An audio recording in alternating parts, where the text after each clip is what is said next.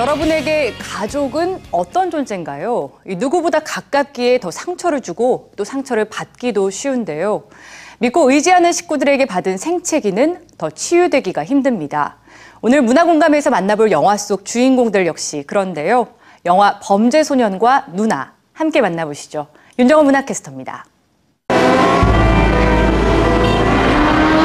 부모 없이 외롭게 살고 있는 16소년 지구. 세상은 그를 범죄 소년이라 부릅니다.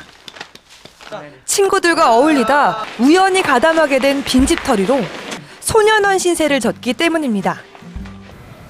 넌 소년원에 가 있는 게 더 좋겠다. 그냥 놔두면 자꾸 나쁜 친구들이랑 어울려서 나쁜 짓만 할 것 같아. 저기 한 번만 용서해 주시면 안 돼요?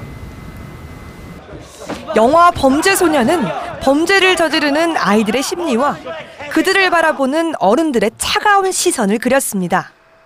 과거의 범죄 소년이었던 이제 엄마가 나중에 컸을 때 범죄 소년이 된 아들을 만나보는 얘기거든요.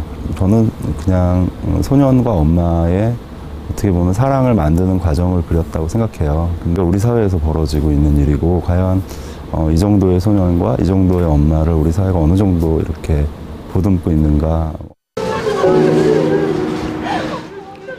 지구에게 유일한 가족인 할아버지마저 세상을 떠나고 13년 만에 엄마가 나타납니다.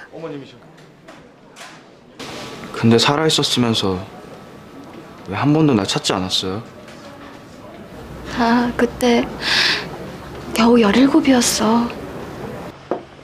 새 삶을 꿈꿔보지만 서른 초반의 미숙한 엄마에게 미혼모라는 꼬리표는 냉혹합니다. 학교도 갈 수 있대. 안 가요. 아들보다 더 아이 같은 엄마지만 모성애 가득한 모습을 표현한 배우 이정현의 연기는 영화의 맛을 더합니다. 남매 간의 이야기를 그리고 있는 영화 누나도 개봉을 앞두고 있습니다. 동생을 잃고 오랜 시간 죄책감에 시달려온 누나의 심정을 그리고 있는데요. 따뜻한 위로의 메시지를 건네고 있습니다. 불어난 강물에 동생을 잃은 누나 윤희. 그녀는 어린 시절 강물에 빠진 자신을 구하다 죽은 동생을 잊지 못합니다. 그 죄책감 때문에 장마 기간에는 외출을 못해 늘 일자리를 잃고 맙니다. 영화 누나는 내면의 아픔을 안고 살아가는 주인공의 삶과 가정폭력을 다뤘습니다. 상처들은 이게 밖으로 사실 잘 나오진 않는 것 같아요. 하지만 이렇게 어릴 때 받았던 상처일 수도 있고 어떤 사람들과의 관계에서 생긴 상처일 수도 있는데 어, 사람들이 이제 그거를 품고 살아가고 현재 생활에 그런 상처들이 어느 정도 영향을 준다고 생각하거든요.